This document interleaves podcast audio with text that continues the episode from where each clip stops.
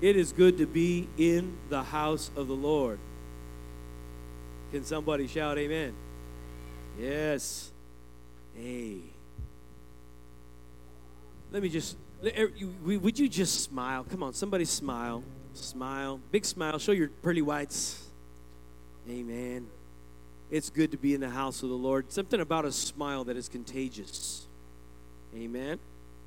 Praise God. Well, we want to welcome you this morning to Equip Church. Amen. Somebody say amen. Praise God. We we uh former if you're visiting us this morning, we are formerly known as Phoenix World Outreach. Um, and uh, at the turn of last year, we changed our name. We're still working on getting the everything taken care of with the sign. Praise the Lord for that. We're just waiting on God. But we're glad that you are able to join us this morning here in worship. Yes? Is everybody awake? Hey, all right. Good, because Pastor Rachel's got a word for you guys this morning. And you I want to make sure you are in shouting order. Praise God. Well, if you're a guest this morning, we want to thank you for coming and joining us today.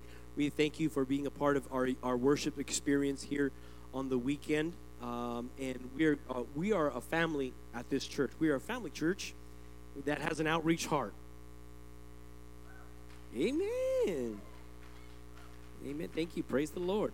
So we, we, we believe in reaching the lost for Jesus Christ. Matter of fact, um, we are continuously reaching our community and our city for the Lord, trying to change the inner city one soul at a time. Amen. Is everybody waking this morning? Maybe we need to turn the ACs on. It seems a little warm, isn't it? Okay, so I'll, we'll have Antonio uh, turn those ACs on for us in just a minute so we can cool off a little bit. Praise God. Well, I, I want to uh, before we before we have you before we get ready to pick up the offering this morning, I do want to acknowledge a very special guest this morning. I know he didn't ask me to do this, but I, I just honor is due where honor is due, and so I'd like to be able to acknowledge Pastor Angel Rosa. Amen. Amen. Pastor Angel.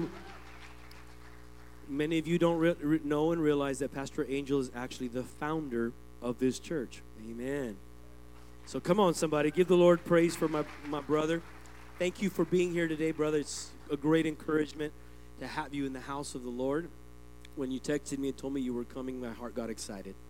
Amen. So uh, we have known Pastor Angel for many years. Pastor Rachel and I, we both of us went to SABC.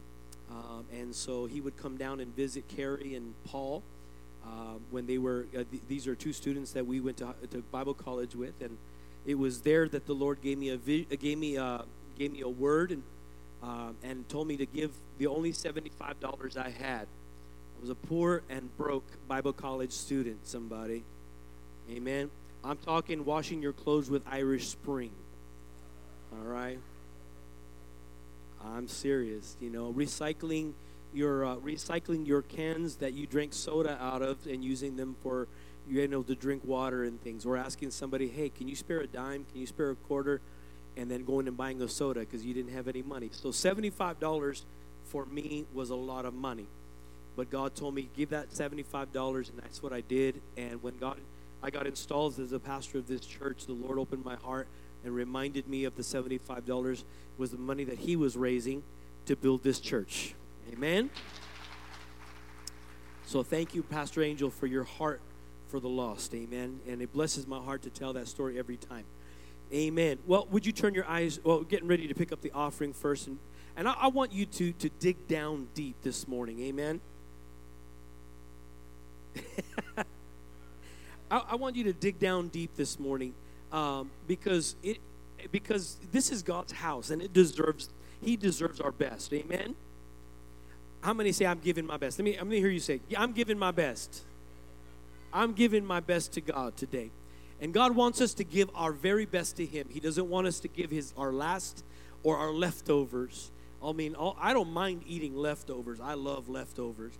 Uh, when my mama would make enchiladas, they had time to marinate. Hallelujah. The next day, I would have leftovers.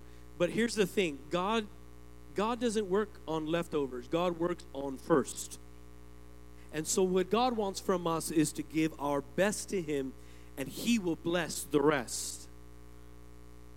Somebody, yes? And so, I want you to dig down as deep as you can this morning. I want you to give uh, your full 10%, amen, not a tenth of your tenth, but your full 10% to the Lord, and watch and see what God will do. When I was teaching the, the uh, membership class, I challenged the, uh, the students of that membership class, and I told them, I said, if you will give your full 10% and trust God for the next 90 days in giving your tithe to the Lord, if God hasn't blessed you in those 90 days, I'll give you your money back. It was a money back guarantee. Amen. And then I, after I said it, I thought to, I said to the Lord, Lord, you better not let me down. and He hasn't.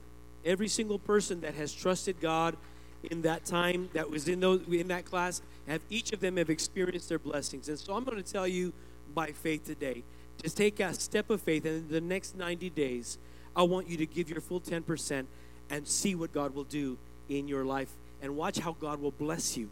How many are ready to take that challenge? Amen. Amen. Notice I didn't say money back guarantee this time, but but I, I want you to faithfully trust God. And when you give and you say, God, I'm going to give it. Uh, the other night, my my wife and I we got to go see uh, T.D. Jakes. Amen. One of my one of my mentors in the Lord, even though he doesn't know me personally, um, I call him my mentor. And I was there that night. Somebody had blessed us with money from our from our uh, offering to, to go to on to uh, for our anniversary, and I had the money in my wallet. And the Lord says, "I want you to give that in the offering." And I've already learned, I've already learned that what happens when I obey God in my giving. And so that's what I want you to do today is I want you to obey God in your giving and see what God will do. Amen.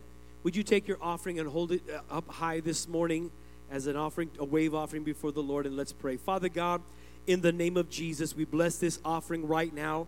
We pray that you would prosper every every person who gives generously from the from the depth of their soul, Father God.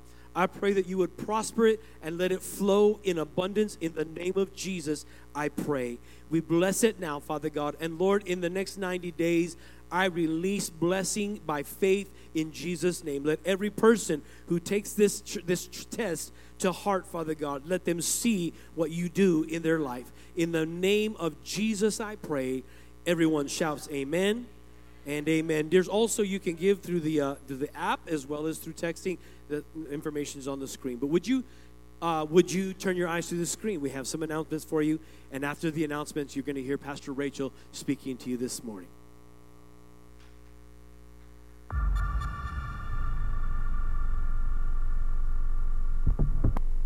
We are so happy that you are here today at Equip Church, where it is our mission to equip people to know God and make Him known. This year is already starting out with so many amazing things happening, and we want you to be a part of it all. So mark your calendars for these upcoming events. If you haven't had a chance to attend our Wednesday night cross training class with Pastor Rachel, there is still time to join. You can sign up in our Church Center app under the Groups tab online, or you can just come to the class next Wednesday at 7 p.m. Hey men, don't forget that we have Spark right here at Equip Church every Saturday from 7 to 9 a.m. This is a time of worship, fellowship, and encouragement for all of our amazing men. Don't miss out on this amazing opportunity to connect with other men and to grow in your relationship with God. We want you to officially join the family and become a member of Equip Church. We have an exciting opportunity coming up for that Saturday, March 21st from 10 a.m. to 12 p.m. For more details or to register for the class, head to our Church Center app or you can go to our website at myequipchurch.com. Youth Camp is coming and we want your teenagers to go. Here's a sneak peek of what they will experience at Youth Camp.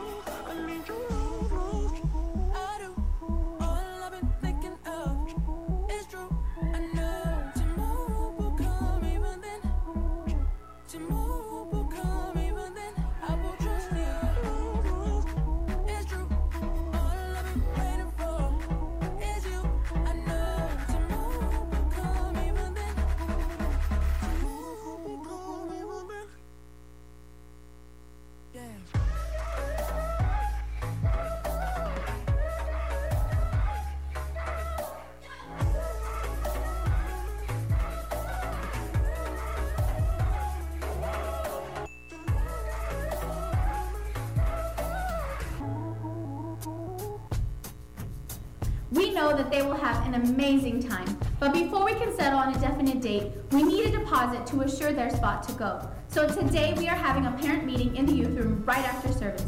Let's partner together to help them grow in their walk with God. We are so happy that you are excited about our homeless ministry starting back up. However, we cannot take donations for clothing at this time. We can, however, take coats, new blankets, new packages of socks, and items that can be assembled for care packs. Thank you in advance for your generosity. Thank you again for making plans to be a part of so many things that we have going on here at Equip Church. We can't wait to see you back here next week.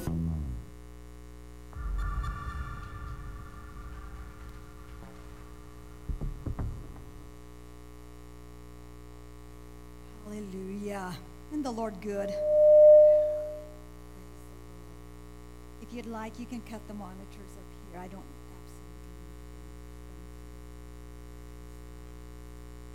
I got to tell you, I am thrilled about this morning and about what God has been doing.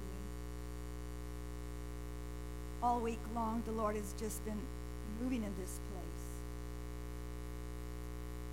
Now, Pastor Angel, you have no idea who I am. I was an 86 pound young lady who spoke at our Bible college. Never in my life had I ever even heard of a homeless or seen a homeless person in my life. So to be called and challenged to come to Phoenix, uh, I was, to say the least, somewhat terrified. And then I was surrounded with all these guys from Teen Challenge. You have to realize that I come from a town that's no bigger than 5,000 in population. So when I got here, first of all, I had to get accustomed to seeing skyscrapers because I'd never seen a skyscraper and I'd never seen a palm tree. So I was an overload when I got here. And then for y'all to send us down Monroe Street and all those little t- houses, and I've already shared with you a little bit. I chose the biggest guy from the Bible college who was a Samoan named Joshua Fala. Joshua, if you see this online, I love you to this day for protecting me.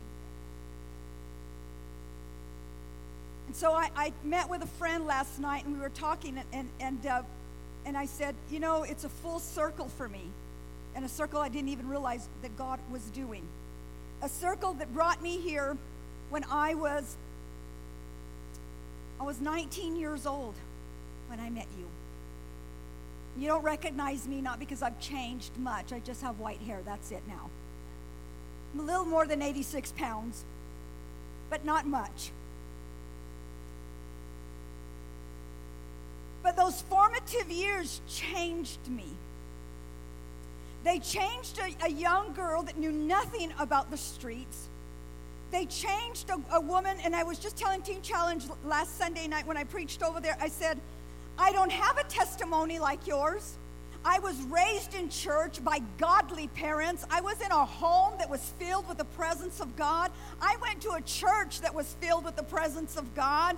But how many of you know that you can be surrounded in all of that and yet not know who God is? It takes a personal experience with Jesus that brings you to a deeper place. You know, I love that Pastor has chosen that we would be talking about deeper, going deeper with God. And this morning, I want to open up a conversation that Jesus was having with his disciples in the book of Mark, chapter 8. And the dialogue goes something like this Jesus asked, Who do men say that I am? What a question. And I like their responses because they sound similar to something I might have responded. They said, Some say that you're John the Baptist.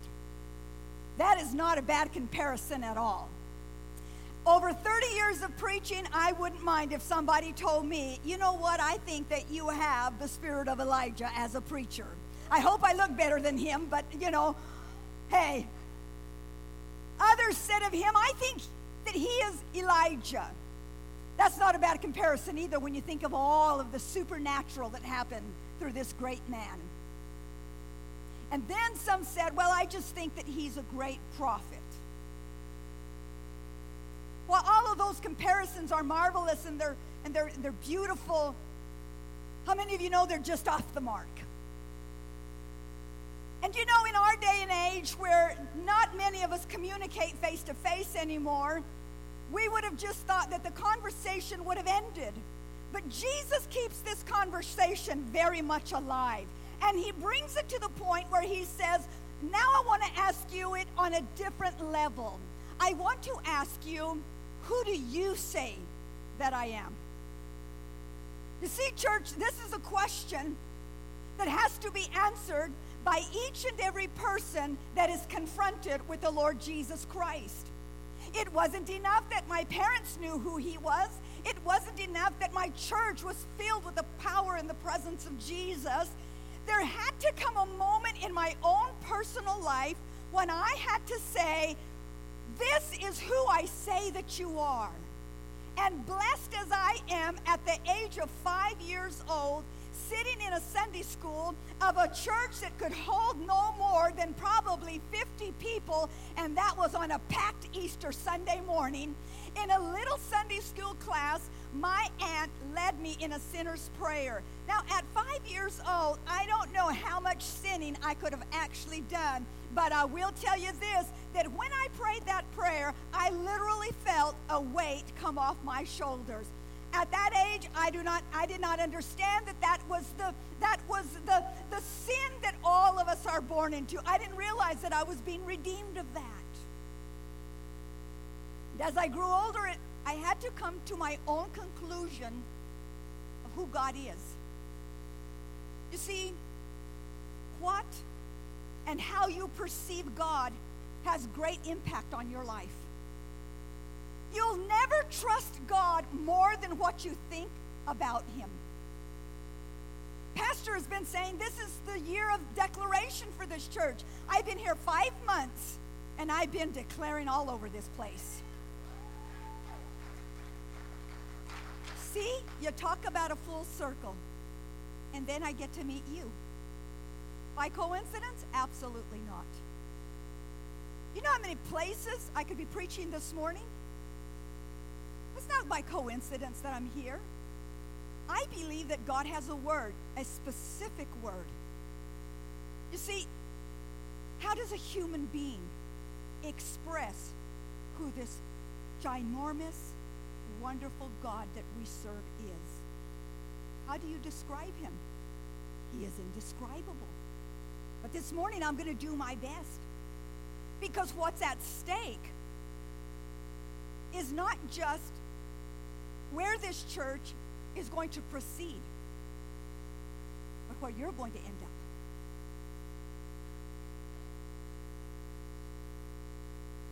You see, when I grew up, there wasn't as much challenge as to who God was. In my parents' day and age, there was black and white. In my age, it became gray. In the subsequent generations, it became white. And in the current generation, there is no color. And part of that has been because of our higher learning institutions. Most of you know that I am a proponent of being educated. I'm a proponent that if God gives you the ability and He's given you a great mind, all of you, He has given you a great mind because He says that you have the mind of Christ. So I believe that if you have the opportunity to go and get education, go and get it for the glory of God. You see, what's happening in our higher education is that at best, our students and our youth are being taught that God is far removed from us. That he is he is he is too far away from who we are that He's not interested in our daily lives. But I've got news for you because the word of the Lord says that His eye is on the sparrow. And if His eye is on a sparrow, I know that He has His eye on me.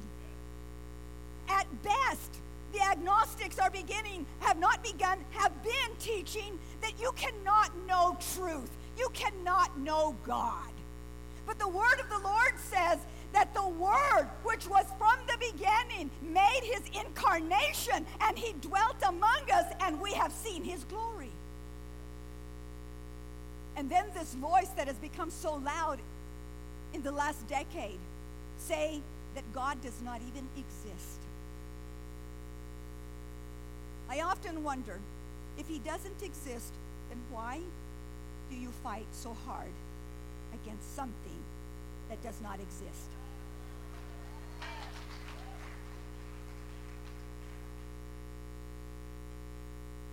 All of these responses, they're out there.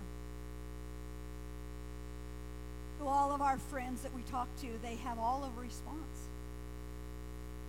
But this morning, I'm not very interested in their response yet. So much as I am interested in that same question that Jesus posed to me. The query to you this morning, and you must answer it, is But who do you say that I am?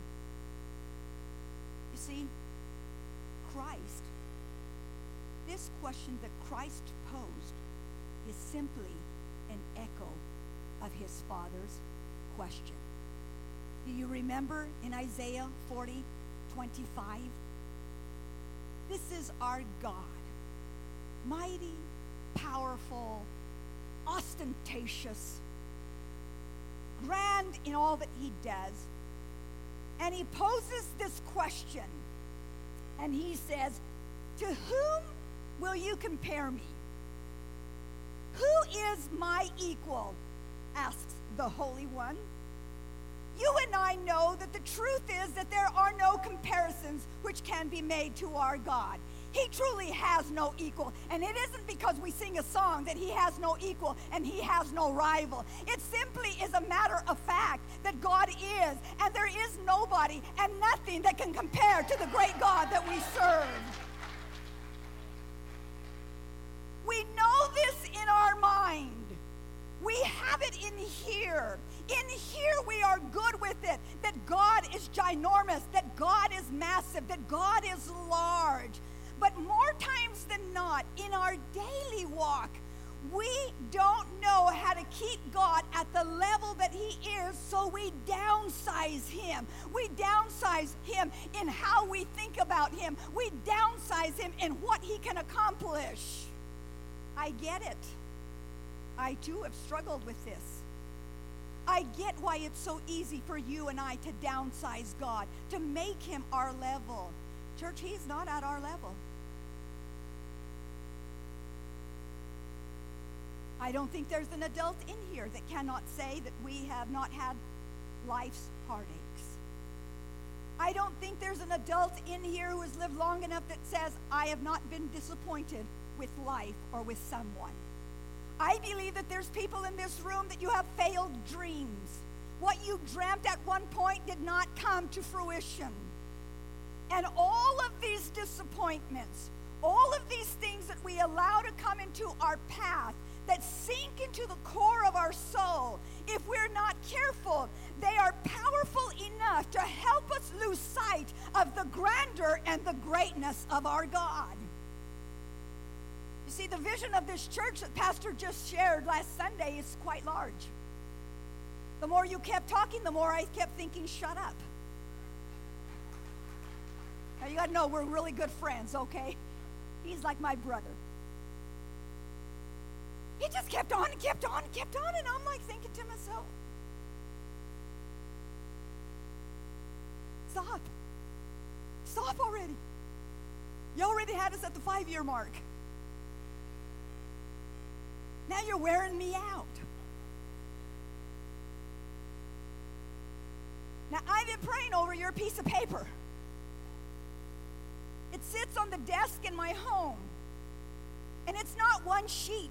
For those of you that missed our membership rally, it's like five front and back.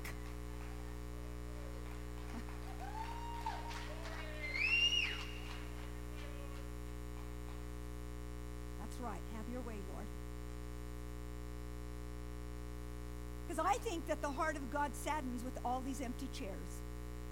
That's not a downplay on us. I'm just simply stating what I see this morning. But I love that God has given you a vision. and you have my full support. I will do whatever it takes that the lost will be known.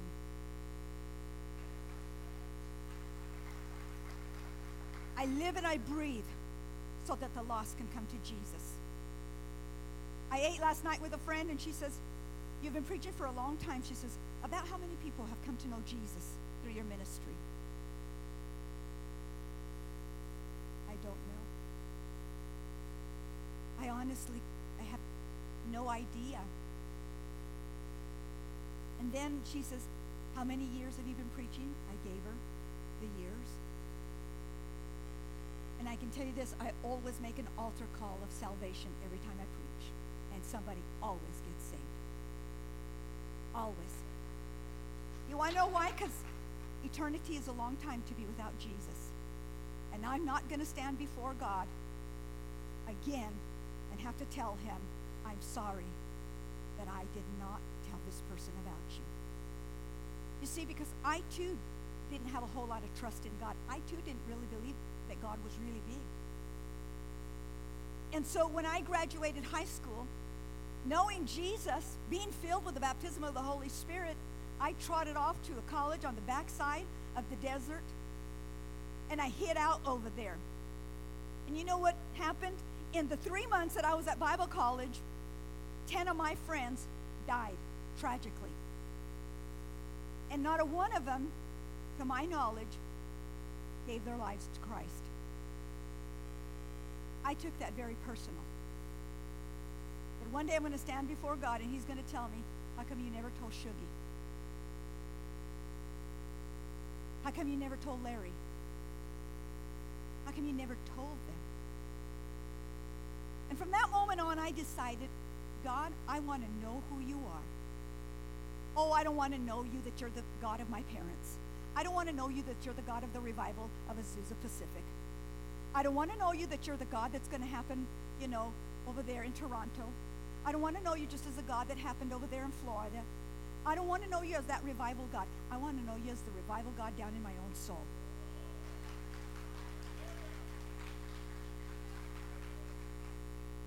You see, in order for us to live out these dreams that Pastor has as a church, it's going to take an act of God. I, am telling you right now, it's going to take an act of God because you don't have it and I don't have it. Not even all together, we don't have it. But I want you to know that we are going to face some very big obstacles come this year. But I also want us to know that we serve an almighty God. Hallelujah. And that our God is able to do exceedingly and abundantly above all that we ask. Hallelujah. Why? Because our God truly has no equal. And what you and I what you and I got to get is that we've got to answer the question, but who do you say that I am? Do you say that I am God enough that you'll trust me on every level of your life? Will you say that I am big enough that everything that I ask of you, you will surrender it? See, I, I really thought I was in love with God. I, I, I preached all over the world, and I really thought I had it until last year when my, when my whole world was shaken apart. See, y'all don't know you just know me from five months ago when I got here. But you don't know the hell that I had to walk through. My own faith that had to be shaken. My own faith that had to be stripped. I came down to nothing. I lost everything. I lost it all. And in the midst of losing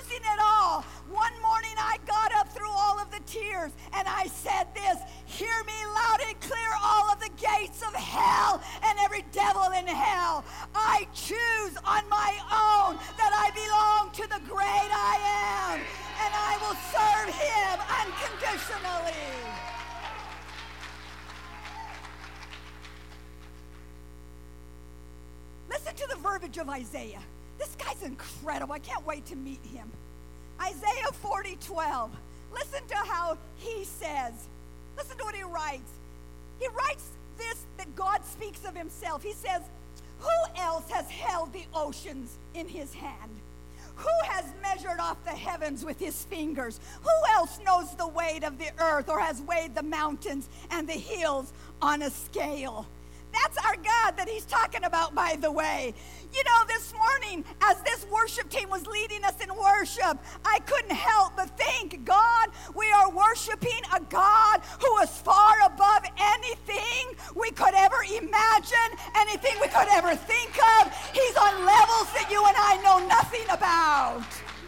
Our God truly is massive this morning, and you don't trust him. Come on now.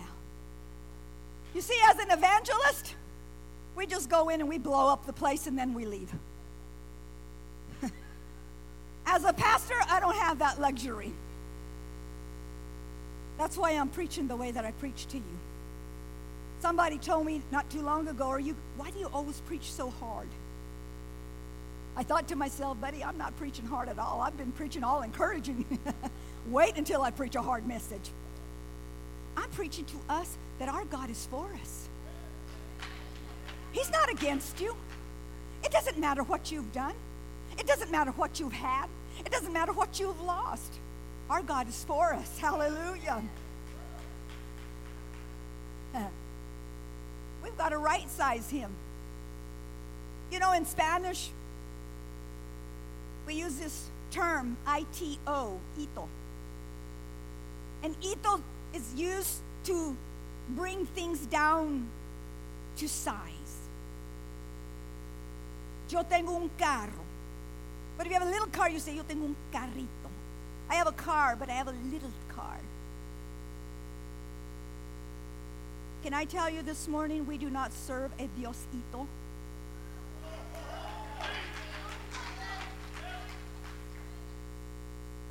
My grandparents had him in a corner. You already know they had him in the car. And I used to sing, I don't care if it rains or freezes as long as I've got my plastic Jesus sitting on the dashboard of my car.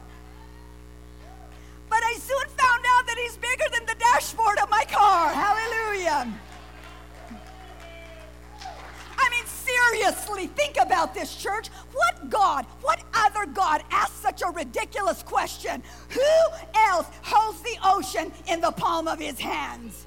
I mean, honestly, think about this. Um, I need three big guys. I mean, big. Uh, Phil, come over here. You're standing up already. Come, come, come. Run, run down here. Hurry, hurry. I need you. Robert, come here. I need you. Hurry, hurry, hurry. I need a big man. I need big men. One more, one more, one more. Uh, Aaron, come on. Yep, your wife pointed you out, so you're coming. Turn around. Turn around. Thank you. Yeah, all right, I'll take all of you.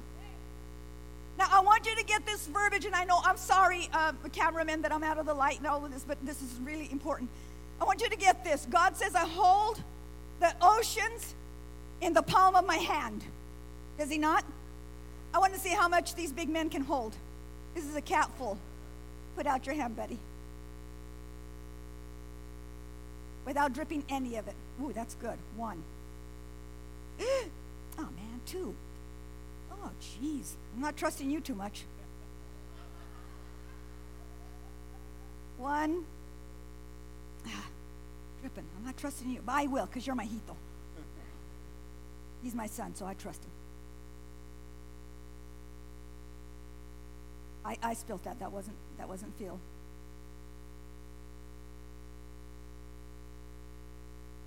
Ooh, Phil, you're you got a good husband here. Yeah, three, but that's pretty good. That's pretty good. Okay, Robert, let's see what we got here going on. One, two, ooh, girl, te rayaste, mija. Okay, maybe maybe not that much. Yeah, yeah, he's already dripping here. On, on the two. Okay, my Avard. Let's see how. Avard. Avard, I'm sorry, baby. Uh oh, I Uh, think I got it. I'm the winner. You're the winner.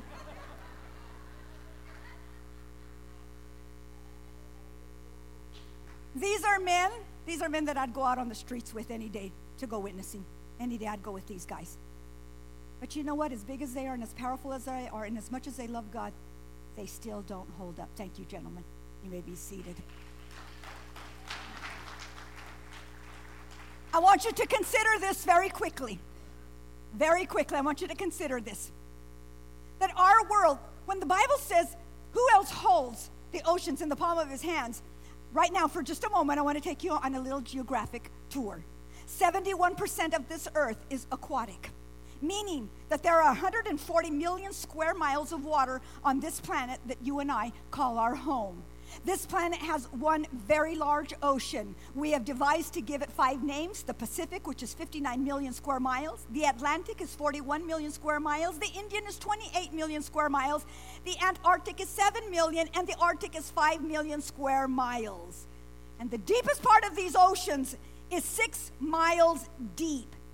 And the greatest aquanauts on this planet have only explored 5% of these vast oceans. How much water are we talking about in daily living?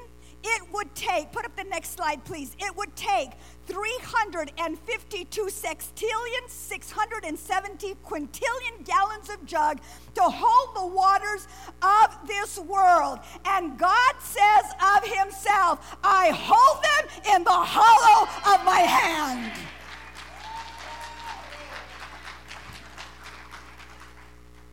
God is saying to you this morning, there is one like me. There is no God that compares to me. There is nobody that is my equal. You can trust me because I'm not at your level. I'm not your Diosito. I am the God of the universe and greater. The Bible says to you and I, we can trust him emphatically because he says, and when you go through the deep waters, they're not deep to him, my friends. I will be with you. When you go through rivers of difficulty, you will not drown. And when you walk through fires of oppression, you will not be burned up by the flames. For I am the Lord your God, the Holy One of Israel, who saves. I repeat to you this morning our God has no rival. We have got to right size him this morning. He is not our size. He does not think like we think. He does not process like we think. And He is working on a canvas that is larger than you and I could ever begin to imagine. Think about this. He said, Who else but our God would state these words Who has measured the heavens with his fingers? Thumb to pinky. I know Hawaii thinks that they they actually created this, but it was God first. He was measuring off the universe. I can't even measure my face. And God was measuring off the universe. In the same dialogue, God says, Lift up your eyes, lift them up to the heavens. Who created all of this? What a question. You know what I love in Scripture? That there's not a human voice that dares answer this great God. God answers for himself in third person. He says of himself, He who brings out the starry host one by one and calls them each by name because of his great power, because of his mighty strength, not a one of them is missing. What imagery Isaiah paints of this great God that you can trust with your life this morning. What immensity of power Isaiah speaks to us regarding a God that you and I sometimes forget and bring him to our level. Scientists alone say that there are anywhere from 1 billion to 4 billion stars in our galaxy alone. And the God that we just worshiped this morning is the one who has hung them out on the sky's night. He has hung each one of them by name. Therefore, my friend, this morning, it is no big deal to God for Him to number the actual hair on your head. They're not counted, they're numbered. God knew that number 365 fell out of my head this morning. Hallelujah. He's got the details about us. The scriptures tell us that the heavens are proclaiming the glory of God. The skies, in all of their greatness, are shouting to us, Your God is really, really big. He's big. He's a great big God. The Bible says that night after night and day after day, the heavens proclaim the glory of this great, majestic God of ours. You know what they're shouting, the stars? I don't believe that they're up there singing, Twinkle, Twinkle, Little Star. How I wonder where you are.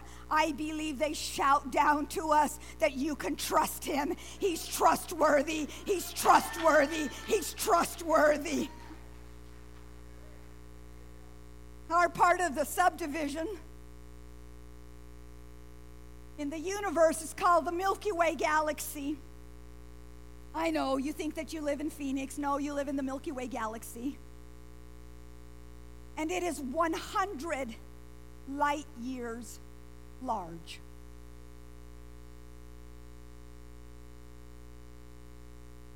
For some of us, to even get a sense or a glimpse of the size of the canvas on, upon which God works, the most brilliant minds have had to give us what is called light years. And you might be asking me, what is a light year? Forgive me this morning if I'm not very scientific because I'm not a scientist. But I do know this that a light year is how fast light travels in one year, and it travels at an enormous amount of speed. It travels at 186,000 miles a second. That's faster than I come driving down Grand Avenue from Peoria.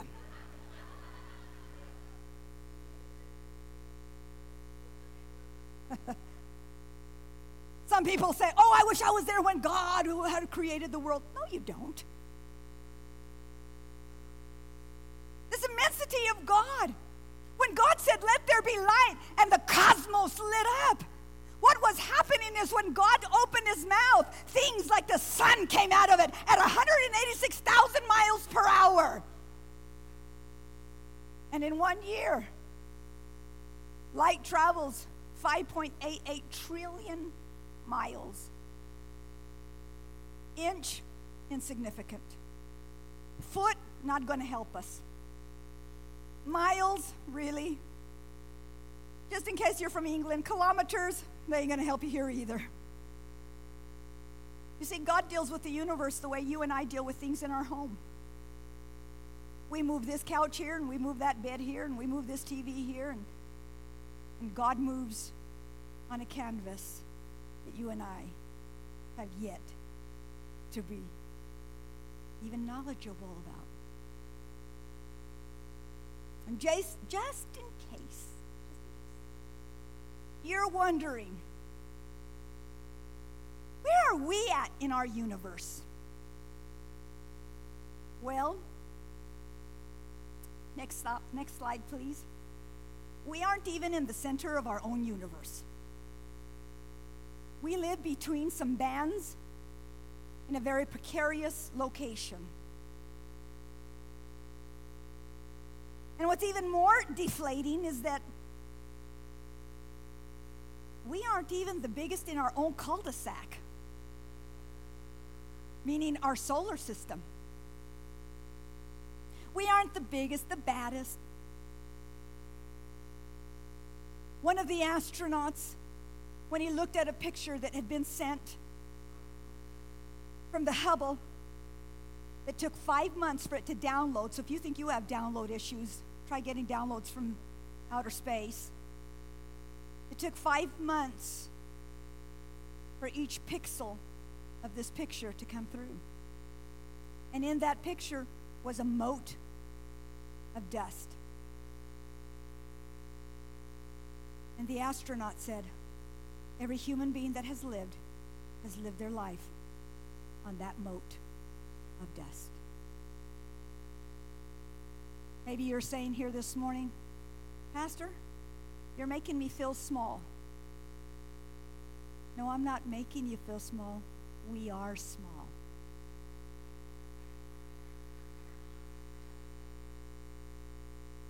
You see, the fall of man cheated us. And it made us think that we're something bigger than what we really are. It gave us an ego. And even as Christians, our ego and our wit impresses us. And we walk around with degrees and knowledges and money and cars and homes and whatever else that we have, and we become impressed with it. When in actuality, we are nothing. There is only one great God. That's why you hear from this pulpit over and over. It's not about the name of a church. It's not about the name of preachers and pastors. It's about the name of Jesus. Hallelujah. That's all it's about. It's just been about his name. I'll go as far as saying this morning that I think some of us in here think that we are so smart that we can advise God about the affairs of our lives. You know I can, why I can tell you this? Because I've done it myself. Oh, come on.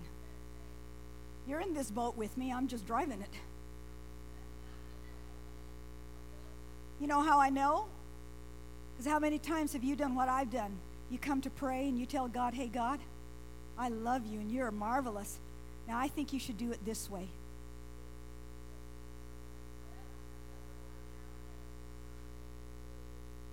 God, you should not be challenging me this way. God, I should not give you a tithe. I should not give you an offering. God, I should not have to say sorry because I didn't cause it.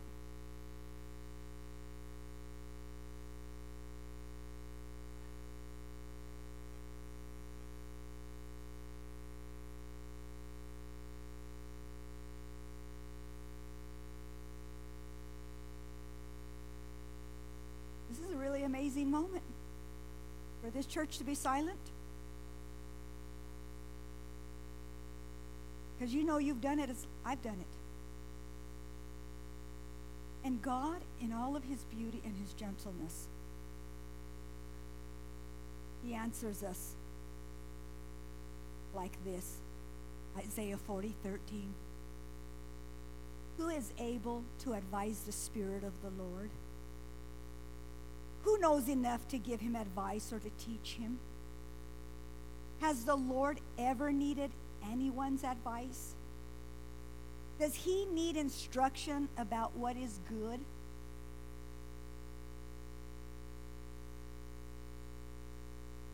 I'm sure thankful that he does invite us in. And he says, Come and reason with me. And we come in like we own the place. And we could not even think like he thinks.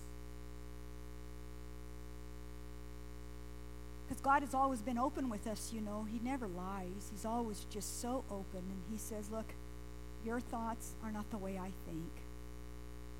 Your ways are not my ways. So who do you want to trust this morning? Yours or his. Amen, Avard. Church, there's a vast difference between us and God. Who are we that God should even be mindful of us? Or even care about you? But He does. He said, I made you a little lower than the angels. And I didn't die for angels, but I did die for you.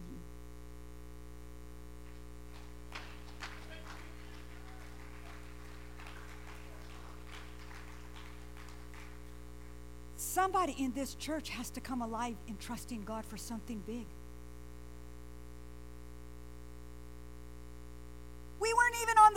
Scene at the beginning of creation. We come in on day six. Everything is already done.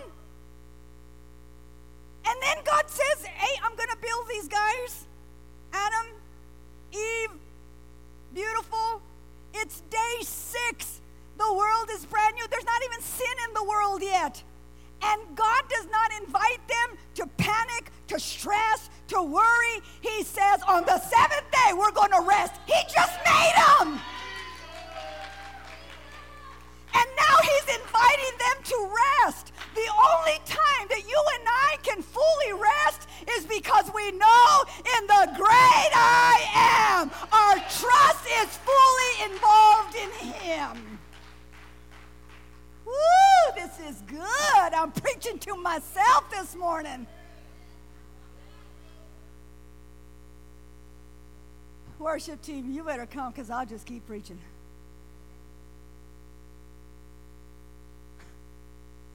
Who is this big, great God of ours? I love how the songwriter writes it. He writes this amazing words, and he says, You are beautiful beyond description, too marvelous for words, too wonderful for comprehension, like nothing I've ever seen or even heard. Who can grasp your infinite wisdom? Who can fathom the depths of your love? You are beautiful beyond description, majesty enthroned above. And this great big God says to you and I this morning, I want you to enter in with boldness and confidence to my throne room. Ask me anything in my name and see if I will not answer. So this morning, no big hoopla, a simple declaration to you.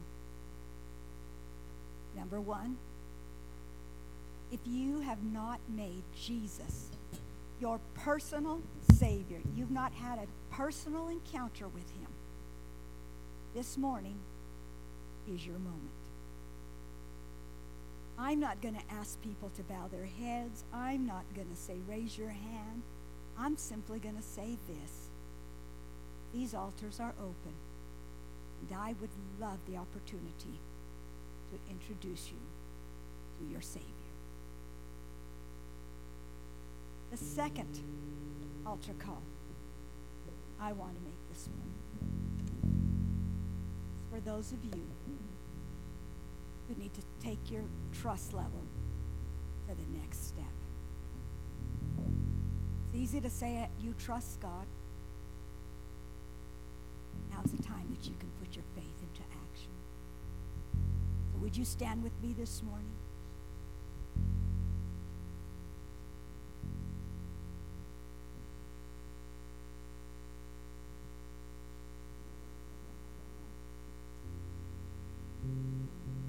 I'll have you sing in just a moment. I stand, I stand in awe of you.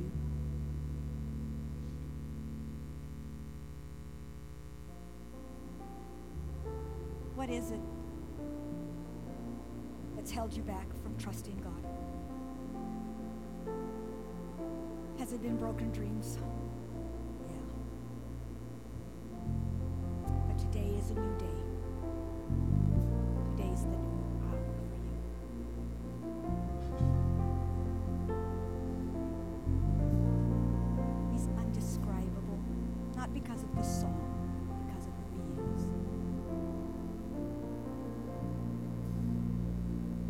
Pastor sings the chorus of the song that I just vocally gave to you,